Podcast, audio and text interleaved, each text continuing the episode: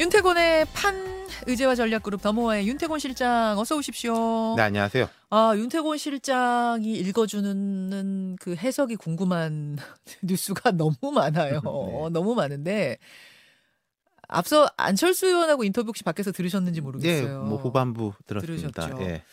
뭐 안철수 의원이야 주자니까 네. 지금 나경원 의원하고 대통령실 간에 벌어지고 있는 해프닝들에 대해서 뭐 느낀 그대로 솔직하게 말씀은 못 하실 것 같아요. 네. 본인이 네. 뛰고 있는 선수니까. 윤태권 실장은 지금 이 상황을 어떻게 이 판을 어떻게 보고 계세요?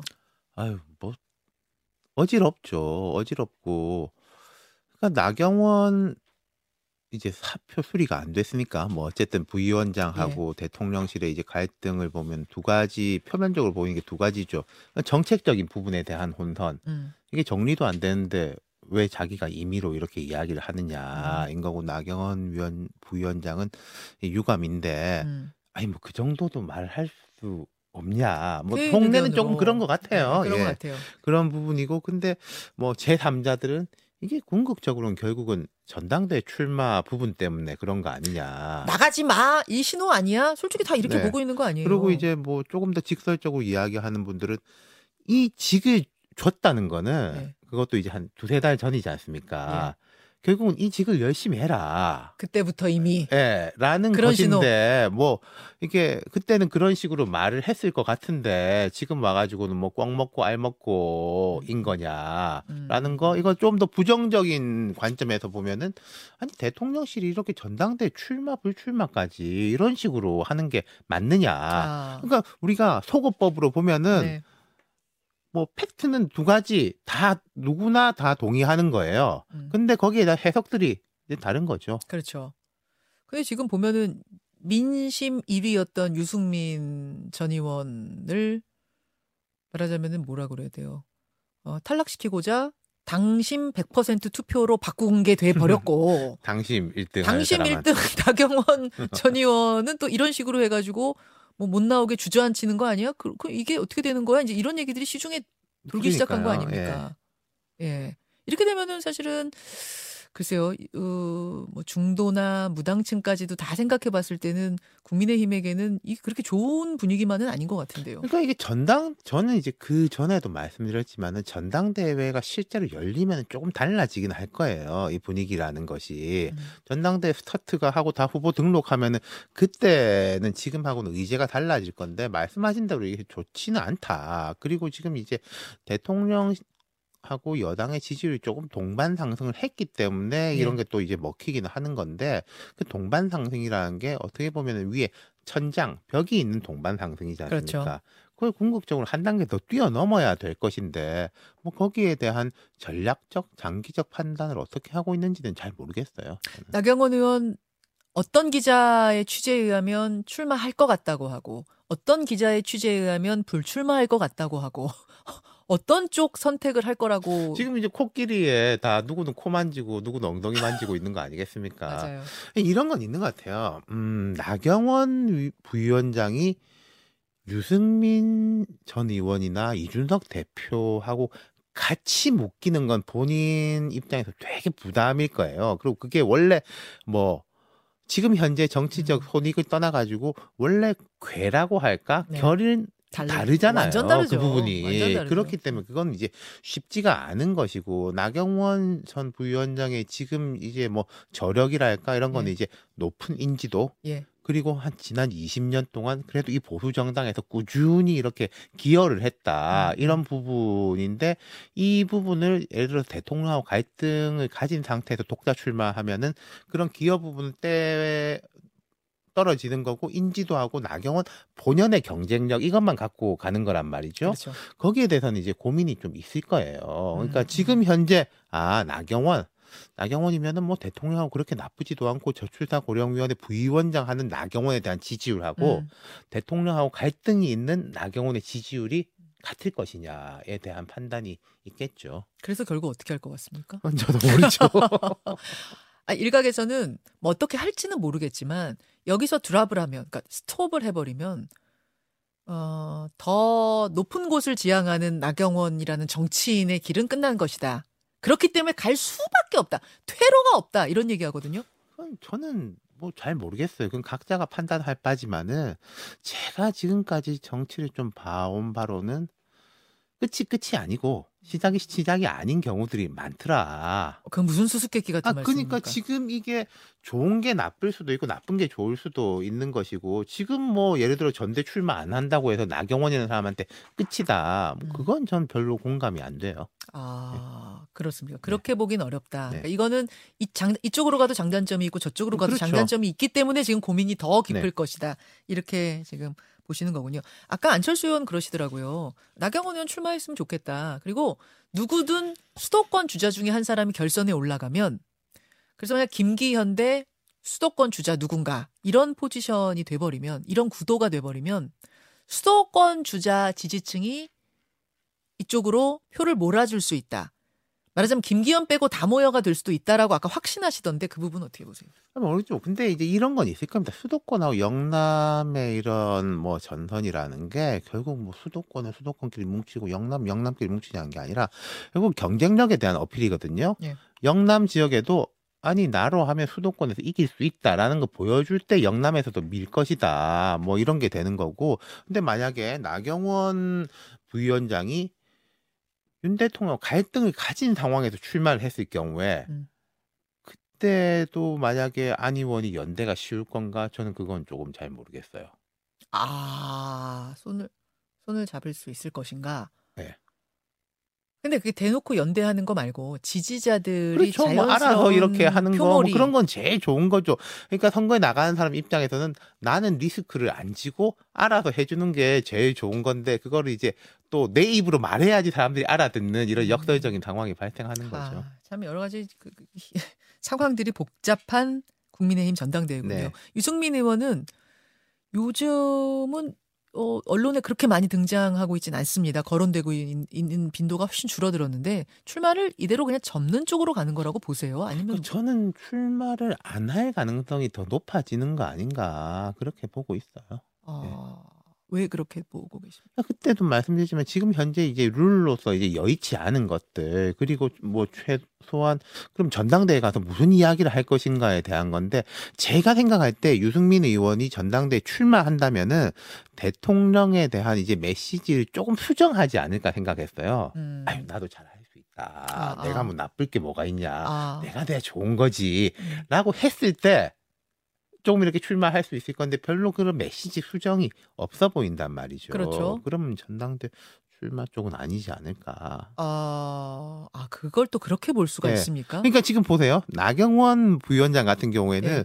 속마음이야 별로 안 좋겠죠. 음. 하지만 뭐 대통령한테 심려를 끼친 부분이 유감인 거고 내가 무슨 그런 게 절대 아니다라는 음, 음. 스탠스를 유지하고 있지 않습니까? 해요. 그럼 사람들이 그걸 볼 때 믿는 사람도 있고 안 믿는 사람도 있겠지만은 네. 그래 말이라도 저렇게 하는 거 하고 이제 잘못하고 있다 나를 탄압한다 하는 거하고는 좀 다르잖아요. 아, 아, 스- 아, 아, 그게 또 그렇게 되는 건가요? 왜냐하면 지금 당신 100% 선거인 선거룰은 정해진 거니까 네. 조금이라도 마음이 있으면 그 일종의 선 같은 거 그러니까 지키면서 눈 간다. 가리고 아웅 하더라도 예. 아웅 할 필요가 있는데 제가 볼 때 유승민 전 의원은 아웅 하지를 않고 있단 말이죠. 예. 예. 나경원 의원 그럼 출마 생각이 아직 있다고 지금 해석을 들으면 보이는데 출마한다면 어떤 생존 전략, 어떤 전략이 그러니까 저는 그럴 것 같아요. 출마를 한다 하더라도 뭐 대통령 선을 확 긋기보다 이게 다 충정에서 나왔던 것인데 조금의 미숙함이 있었다. 결국 내가 그걸 풀기 위해 가지고 뭐 이렇게 한다. 그런 쪽으로 가지 않을까. 한다면 통할까요? 한다면. 글쎄, 당심에? 뭐 고민해 보겠죠 아마. 음, 그리고 오히려 이제 또 당원들 그리고 뭐 예컨대 네. 나경원 부위원장 그렇게 나왔을 때 상대 후- 후보들이 가짜다. 당신 반윤이다. 저는 유승민, 나경원 좀 결이 다르기 때문에 아. 대놓고 그렇게 말하기도 쉽지는 않을 거라고 봅니다. 알겠습니다. 알겠습니다. 아, 민주당 얘기로 가보죠. 이재명 대표 어제 검찰 출석했습니다. 9분에 걸쳐서 입장문 읽는 모습 생중계가 됐고 사실 9분 거의 10분 가까이 네. 준비된 입장문 읽는 것도 굉장히 이례적이었어요. 어떻게 보셨습니까? 2,300자? 뭐 이런 이야기를 하던데 내용 자체는 조금 예견됐었다. 음. 그러니까 크게 보면 그거지 않습니까? 이게 이제 정치 탄압이다. 그리고 나는 결백하다. 음흠. 뭐그 두 가지 메시지인데 예견됐던 것인데 조금 더 그 메시지가 어 뭐라 그래야 되나 길고 깊었다. 부정적으로 보면 장황하고 뭐 음. 긍정적으로 보면 민주당의 역사성에 그 정통을 잇는 사람이 나다. 음. 조봉암, 김대중, 노무현, 이재명 이렇게 나왔지 않습니까? 예. 예. 아, 김대중, 노무현 전 대통령까지 언급한 부분. 이거는 그- 결국 그럼 민주당 지지층에 대한 호소, 결집 그렇죠. 호소 뭐 예. 이렇게 이렇게 읽어야 될까요? 네. 그 얼마나 많은 당 의원들이 동행할 것인가. 의원들도 모르겠어요. 이게 뭐 누구누구 오세요 이런 게 아니라 자발적으로 오는 거라서 저희도 모르겠어요. 끝까지 이런 이렇게 이야기를 했는데 결국 한 40여 명 정도가 동행했다고 그래요. 개별 네. 의원 34명, 당직자까지 합해서 네. 40여 명. 이건 어떻게 해석하십니까? 그러니까 뭐 알아서 가는 것도 있고 아름아름으로 이게 뭐 뭐 김의원 갈 거예요? 뭐 이런 식으로 물어보기도 하고 했겠죠. 그러니까 지금 아마 민주당 그 이재명 대표 가까운 분들 입장에서는 제일 지금 안 좋은 프레임이 민주당의 이제 단일 대우가 흐트러진다. 뭐 검찰의 이런 압박이야 음. 상수인 것이고 민주당에 대한 이 이재명 대표의 장악력이 떨어진다. 이 부분이 제일 좀 우려되는 지점일 거예요. 그래서 좀 많이 모으려고 노력하지 않았을까 아, 아, 싶고 40명이면 이제 뭐 꽤 많이 온 거죠. 꽤 많이 모인 예. 거죠. 그, 이 단일 대우가 지금 뭐 상황으로 볼 때는 겉으로 보기에는 유지가 되고 있는데, 근데 민주당 내부 분위기는 지금 어떻다고 좀 파악이 되세요? 그러니까 뭐 그런 이야기들이 좀 나오지 않습니까? 분리시켜야 된다. 음, 요 법적 대응 분리대응? 부분은 이재명 대표가 이제 알아서 이렇게 하는 것이고 당은 당의 일을 하고 가야 된다라고 하는 건데 그런 이야기가 나오는 것 자체가 어 조금 달라진 분위기 그리고 그런 이야기가 점점 더 많아지고 있는 것들이 달라진 분위기 아닐까요? 이 분리대응, 그러니까 이게 말하자면 분열이죠. 당이 좀 갈라질 가능성, 이거 지금은 어느 정도로 보세요? 지금은 그런 뭐 이야기를 하시는 분들이 조금 더 많아질 수 있지 않을까 싶고 하지만 뭐 조홍천 의원이나 이런 분들이 여기 나와서 제가 말씀하는 거 들었는데 근데 각자 속마음이 어떻든 간에 지금 뭐 이재명 대표가 당 음, 내려놔야 된다 이런 식까지는 이야기하기가 쉽지 않겠죠 하지만 뭐 이재명 대표도 이제 그런 이야기 했지 않습니까 딱 보니까 나 음. 기소하려고 하더라 아, 어제 그 부분이 어. 이거를 조사를 해 가지고 네. 판단을 하는 게 아니라 기소를 하기 위해 가지고 나를 이렇게 부른 거다라는 식으로 음흠. 이야기했잖아요. 그럼 이제 기소 가능성이 높아지고 요즘은 이제 기소하면 공소장이 바로 나오지 않습니까? 그렇습니다. 그 공소장에 어떤 정도의 내용이 담기느냐에 따라서 당이 한 번 더 출렁거릴 수 있겠죠. 그리고 이게 음 지금 보면은요. 뭐 대통령이라든지 야당 대표급 되는 인사들은 조사를 여러 번 안 하거든요. 음, 보면 다 뭐 한 다음에 마지막 한 번 이런 식으로 부르지 않습니까? 그렇죠. 근데 이게 이재명 대표는 좀 다를 수도 있을 것 같다라는 게 이게 성남 FC 문제에만 국한된 거잖아요. 예. 뭐 대장동도 있고 어제 뭐 그 사람 잡혔다면서요 태국에서. 김성태 예. 전 쌍방울 그룹 회장. 예, 거기서는 이제 뭐 변호사비 대납 같은 거 다른 이슈들이 좀 있기 때문에 이런 식이 좀 반복된다면은 참 더 힘들어지겠죠 이재명 대표가. 아, 이거를 반복해서 부르는 식이 되면은 그럼 어제는 굉장히 많은 의원들이 단일 대우 유지하면서 모, 모였는데 요 모습이 좀 계속 반복되면 흐트러질 수도 있다. 그렇죠. 아, 지금 임시국회는 열려 있지 않습니까? 네. 어제 저 이재명 대표 이야기 들어본 기소는 분명히 될 것 같다. 답정 기소다. 뭐 음. 이런 이제 식의 얘기를 했어요. 김남국 의원은 어제 저와 인터뷰했는데 답정 구속이다. 구속영장도 칠 거다. 칠 게 분명하다. 그런 이야기 하시더라고요. 구속영장 친다는 얘기는 체포동의안이 국회로 넘어온다는 이야기고 거기서 노웅래 의원처럼 부결되는 건 100%라고 보세요. 네, 저는 이렇게 생각해요. 예. 구속영장을 칠 거다라는 거는 자 실제로 검찰이 구속영장 청구하면 봐라 이럴 줄 알았다. 이 어차피 예견됐던 거기 때문에 별거 아니다. 만약에 안 하면은 예. 자신이 없으니까 못 하는 거다라고 하지 않겠어요? 아, 두 가지 포석이다. 그렇죠. 그러니까 이래도 좋고 저래도 좋은 그런 거는 뭐 자기 충족적 이제 예측에 가까운 거죠. 아, 부결 혹시 체포 동의안 오면은 부결은 뭐 이거는 그냥 그렇죠. 당연한 네, 건가요? 네, 지금 그렇죠. 민주당의 네. 입장으로 봤을 때 만약에 정말 우리가 정말로 알지 못하는 갑자기 검찰이 아주 직접적인 예. 뭐, 뭐 동영상이 확 찍혔다 그런 거가 아닌 다음에야 음, 음. 뭐이 기조라면은 부결은 뭐 당연한 것이고 설이 얼마 안 남, 남지 않았어요. 네.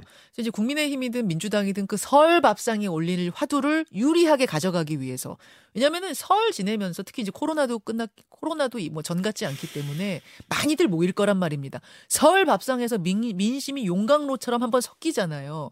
이 민심을 잡기 위한 노력들을 할 텐데 어떤 것들이 펼쳐질 걸로 보이십니까? 그러니까 이게 야당이 이제 어려운 게 이런 거예요. 여당 같으면은 예. 정부 여당이지 않습니까? 예. 뭘 이렇게 하겠다. 뭐 음. 돈을 뭐 어떻게 하겠다. 뭐 어떤 뭘 이제 추진을 하고 지원을 하겠다. 이런 이야기를 할 수가 있잖아요. 근데 음. 야당은 애초에 그게 쉽지가 않고 그럼 이재명 대표가 뭐 기자회견도 하고 민생 투어를 재개한다고 하는데 투트랙으로 이야기할 거란 말이에요. 자기 재판에 대한 이야기하고 그렇죠. 뭐 민생 부분에서 이제 윤석열 정부 이렇게 못하고 있다라는 게 뭔가 이제 두 개가 시너지 효과를 일으킬 수 있을 것이냐 아니면 두 개가 각자 따로 가면은 음. 귀에 잘 안 들어오는 거죠. 아. 그러니까 지금까지 쭉 그랬지 않습니까? 이재명 대표가 힘들어하는 것들이 뭔가 조금 민생 부분의 이야기를 하려고 해도 아니 뭐 사법 리스크 어떻게 됩니까? 음. 자꾸 그것만 관심이 있잖아요. 음, 딴 얘기를 해도 예. 그것만 또 다뤄지고. 그러니까 설 민심에서 야당이 어떻게 그 투트랙의 시너지 시너지 효과를 낼 수 있을 것이냐 거기에 대한 고민이 있겠죠. 알겠습니다. 국민의힘 같은 경우에는 이제 극우 유튜버라고 불렸던 네. 분들이 출마 선언을 뭐 하면서 또 그쪽으로도 언론이 그쵸, 많이 작은 리스크가 될 수 있는 거죠. 근데 이런 면은 있는 것 같아요. 제가 뭐 어디서 그런 말씀 드렸는데 국민의힘이 잘한다기보다 민주당보다 이제 나은 점 하나가 그런 외곽에 있는 강성 이른바 음. 셀럽들의 영향력이 많이 떨어졌다 과거에 비해. 제가 우리 방송에서도 떨어져 이야기했지 낮아졌다. 예. 어. 그 황교안 대표 시절에 그때보다는 많이 떨어져 네, 있다라고 말씀드렸는데 그리고 하나의 이제 바로미터가 있는 것이 강용석 씨가 네. 지난번에 출마했다가 음. 별뭐 이제 영향력이 없었지 않습니까? 경기도지사. 예, 그런 부분. 그리고 또 지금은 이제 대통령이라는 축이 있단 말이에요. 음, 음. 어쨌든 간에. 그렇죠. 그러니까 저는 이제 뭐 크게 영향을 미칠까 싶은데 이런 건 있어요. 이게 바깥보다 주자들이 잘, 잘해야 되는 건데 지금도 보면 일부 주자들이 그 표라도 중요하니까 뭐 그분들하고 이제 손잡고 네, 뭐 네. 공, 공동으로 방송하고 그러면은 같이 안 좋을 거예요. 아. 그 당원들한테는 뭐 그래도 표심 호소가 되는 건 아니에요? 그 그렇게도 보지 않으세요? 그러니까 그게 뭐 일부가 있겠죠. 일부가 있겠는데 그걸 자꾸 키워주는 쪽으로 갈 것이냐 이 전당대회가 아, 예, 예. 좀 낮추는 쪽으로 갈 것이냐 하면은 뭐 답은 나와 있다고 생각합니다. 역시 뭐가 유리한지는 네. 중도 무당층 이 포션이 워낙 이, 이 부분이 워낙 점점점 커지고 있다는 걸 계속 당은 생각해야 된다. 그, 그럼요. 부- 그 부분인 네. 거죠. 그런 의미에서 민주당은 전당원 투표를 재추진한다고 합니다. 한번 그렇게 하려고 했다가 안 됐던 거잖아요. 지난번에. 근데 다시 전당원 투표가 최고 의사결정 기구로 가는 쪽으로 지금 방향을 튼다고 하는데 이건 어떻게 보세요? 짧게. 아주 중요한 사안에 대해서는 할 수 있어요. 네. 몇번 그런 적이 있는데 이걸 시시때때로 한다. 이건 국가가 국민투표 계속 한다라는 이야기랑 똑같은 거예요. 그러면은 이제 국회라든지 여야 관계라든지 내각이 형해화되는 거지 않습니까? 아, 저는 그걸 이제 자주 하는 건 무조건 좋지 않다고 이 봐요. 얘기가 왜 다시 나왔다고 보세요? 그 결국은 이제 그 아까 말씀드린 당의 장악력 부분이 흔들리면은 다시 국민 투표를 통해 가지고 아니 전당원 투표를 통해 가지고 그걸 이제 다 잡겠다. 뭐 이런 포석일 수 있겠죠. 여기까지. 네. 여기까지 현안에 대한 해석 들어봤습니다. 윤태곤 실장님 고맙습니다. 감사합니다. 김현정의 뉴스쇼는 시청자 여러분의 참여를 기다립니다. 구독과 좋아요, 댓글 잊지 않으셨죠? 알림 설정을 해두시면 평일 아침 7시 20분 실시간 라이브도 참여하실 수 있습니다.